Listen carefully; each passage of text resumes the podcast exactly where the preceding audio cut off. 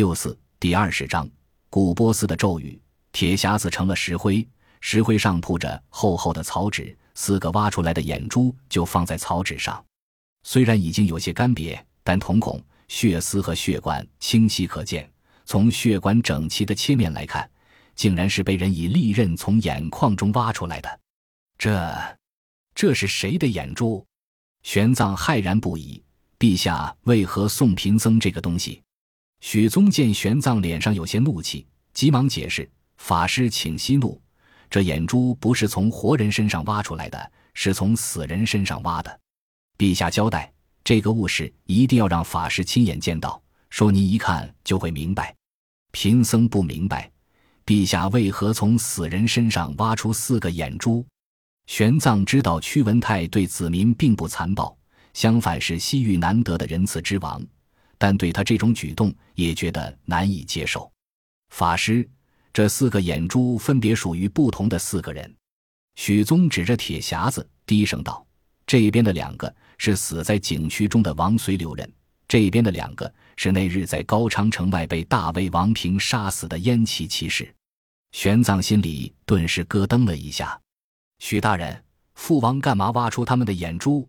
屈志胜这时也缓过劲来，这两起事件都是他亲身经历，说起来自然熟悉无比，但对屈文泰的举动也充满不解。许宗不说话，小心翼翼地把草纸从盒子里拿出来，将四个眼珠放在了桌子上，然后从袖子里拿出一块漆黑的东西。这是什么？屈指胜问。磁石。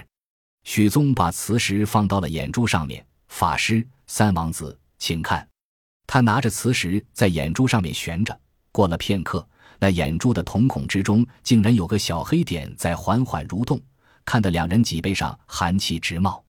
许宗渐渐抬高磁石，只见眼珠里慢慢拱出来一根细细的长针，那针细如发丝，长有两寸，通体银白色，但既然能被磁石所吸，料来是钢铁所制。许宗将银针拿在手上，拖到了玄奘的面前。法师，请看。玄奘早已经看得呆了，一颗心砰砰乱跳。许大人，这是怎么回事？法师想必也知道，您离开高昌的时候，陛下正在收拢三国战死者的尸体，打算送还给燕齐三国，缓和一下彼此的关系。许宗脸色也很难看，声音里带着惊悚之意。下官是都官郎中。陛下就将此事交给了下官，在高昌城外，一共收拢了燕齐三国的尸体一千三百二十六具，因为是战死，动辄断肢断头，其状惨不忍睹。陛下仁善，说生恐他们的父母妻子看到死状凄惨，心里难受，就命下官好好整治，然后再成殓。玄奘感慨不已，屈文泰此举绝不是伪善。他无论对高昌的官员还是普通百姓都关爱体恤，甚至对侵略高昌的一国人都能想得这般周到。这个人的本性何等诚朴，却为何对妻子暴虐到了这种地步呢？人心之复杂，真是难以思量。下官整治尸体的时候，发现其中九具身上无伤。许宗苦笑一番，三王子也知道，下官负责刑律。平素勘验尸体这勾当干得多了，当时就有些好奇，想搞清楚这九个人的死因，于是就对这九具尸体进行验尸。屈志胜插嘴：“这九个人，其中一人是吞服了热纳草，吸入粉末，中毒而死；另外八具则是被大魏王平里的魔鬼所杀。眼下下官当然知道了，可当时不知啊。”许宗唉声叹气，结果一勘验。大人就发现他们浑身无伤，只有瞳孔上有米粒大的出血点。玄奘把他的勘验结果说了出来，许宗吃了一惊：“法师真神人也，确实如此。”玄奘苦笑：“当日他们刚死的时候，贫僧在战场上粗粗检查过，也是发现瞳孔出血，但并没有深入来想。大人想必是剖开了他们的眼珠。”发现了里面的银针吧？没错。许宗看着这银针，有些沉重。法师，请看，这银针乃是上好的乌兹钢打造，里面也不知道掺杂了什么东西，细如发丝，但颇为沉重。射入眼珠后，直贯脑中，使人当场立毙。这就是大魏王平杀人的真相。玄奘沉默半晌，问：“死在景区中的王随留人，也是这般死法？”许宗点点头，拿磁石在眼珠上吸，果然，那眼珠里也冒出了一根银针。下官将此事禀报陛下后，陛下就让下官去将死去的留人尸体挖出来勘验。果然也是如此。许宗道：“知道大魏王平的秘密后，陛下极为担心法师，因此才命下官携带着这几个眼珠，星夜兼程来突厥见您，把这个秘密告知于您。”陛下说：“大魏王平过于危险，法师万万要以自身安危为要，且不可自导险地。”多谢许大人。玄奘这才明白屈文泰为何派了一个刑事官员出使西突厥，急忙核实感谢。回到高昌后，请代贫僧向陛下致谢。就说我心中已有计较，请他放心便是。许宗点头。法师既然知道了这里面的凶险，那下官的任务也就完成了。明日下官就去向同业户可汗辞行，赶回高昌复命。许宗离开后，屈志胜忍耐不住：“师傅，大魏王平果然如您所说，乃是人谋。可……”可这到底是怎么回事？他杀死燕齐人且不说，那日在景区中，明明只有你我和阿术三人，这些留人又是被谁所杀？那日你也在现场，你的看法呢？玄奘问。屈志胜深吸一口气：“师傅，方才在酒宴中，您和王玄策谈话，弟子也听到了。弟子以为此事必定是王玄策所为。”哦，玄奘微笑着鼓励。分析分析看，前些天师傅跟弟子说过，您认识一个人，他的谋略不下于半半，眼界之阔更有过之。屈志胜原本不是庸人，只是碰到了龙双月之才有些发傻。经过这几个月的历练，恢复了一国王子的敏锐。弟子听说过，在大唐有一个智者，名叫魏征，是皇帝的重臣。您说的想必就是他吧？玄奘很欣慰，智胜。能猜到他，你的智慧也很是不凡啊！屈志胜挠挠头皮，有些不好意思。都是师傅的教导，这些天跟着师傅，也了解到了大唐的一些事情，尤其是您跟王玄策对答。显然，大唐对西域、对西突厥也是有野心的。那么，西域和西突厥的内乱对谁有利？自然便是大唐。大魏王平原本就是波斯皇帝送给大唐皇帝的东西，这东西充满魔力，世上众生谁没有欲望，谁不想拥有？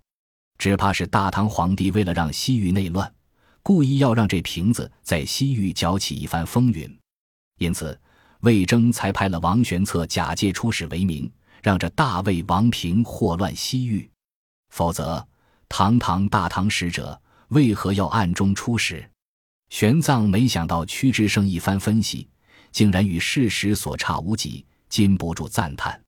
屈志胜很高兴，继续分析道：“王玄策此人之前一直潜伏在高昌王城，他为何要救那些流人？恐怕他早就知道有这股势力的存在，甚至有所收买。那日咱们被留人追捕，师傅是大唐的高僧，王玄策不敢让您发生意外，这才用秘密手段。”暗中射杀了那几个留人，帮助咱们脱困。嗯，玄奘频频点头。那么在高昌城外呢？王玄策当时可不在场呀。这，是啊，当时除了你我、双月之、阿树、半半，就只有那些三国联军了。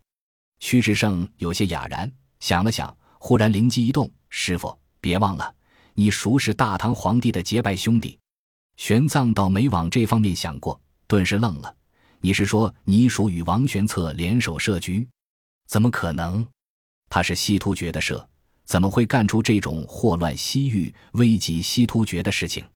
屈志胜冷笑：“师傅，您参的是佛，对这种政治角逐见得少。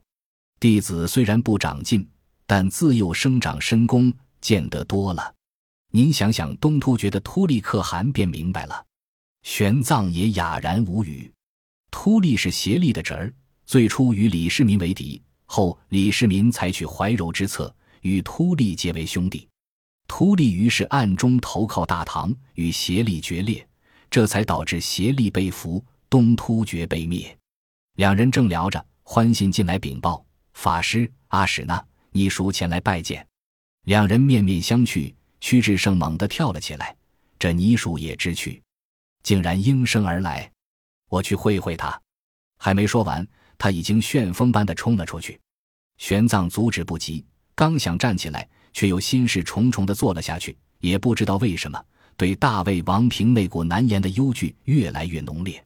他看着木箱上的铁匣子，四枚眼珠默默的与他对视，似乎在诉说着一件极为可怕的秘密。玄奘禁不住打了个寒战，他忽然有种恐惧，自己以往的猜测全盘错了。这时，门外响起屈志胜的大叫，这位王子也太沉不住气了，刚出门。就与你鼠吵了起来，胡说八道！哼，不用你拔刀子，我若是猜错了，不用你动刀，我自杀谢罪。好，说出你的理由。倪叔愤怒的声音传来，随后又听见屈志胜的声音道：“你是石姓部落之主，在西突厥是权倾一方的小可汗，你敢说你对大可汗的位置没有野心？倘若西突厥内乱，同叶护死去。”西突厥实力最强的就是你与莫赫多，届时你成为西突厥的大可汗，并不是什么难事。放屁！你叔大怒道：“姓屈的，你脑袋被驴踢了吗？我率领三国联军为的是救双月之，干嘛弄那么一出，让大军惨败，自己还被俘虏？你他妈好好动脑子想想！哈哈，你叔，在你的眼里是双月之重要还是？”突厥可汗重要，那可难说的很。屈志胜冷笑：“你和王玄策原本想把大魏王平弄到西突厥，引起祸乱。眼见他的真相已经被法师戳破，没有人再相信，这才上演了一出好戏，让大魏王平重新发出魔力，引得莫赫多上钩。至于联军惨败嘛，嘿嘿，哪怕三国联军死绝了，跟你有屁关系？你虽然在激动中。”屈志胜条理依然清晰，说的倪叔张口结舌，竟然无法反驳。我以阿史那高贵的姓氏发誓，我倪叔忠于突厥，忠于大汉。嘿嘿，屈志胜不依不饶，难道突利不忠于东突厥吗？你与李世民是兄弟关系，这也是李世民一贯采取的策略。倪叔，你便是又一个突利。本集播放完毕，感谢您的收听。喜欢请订阅加关注，主页有更多精彩内容。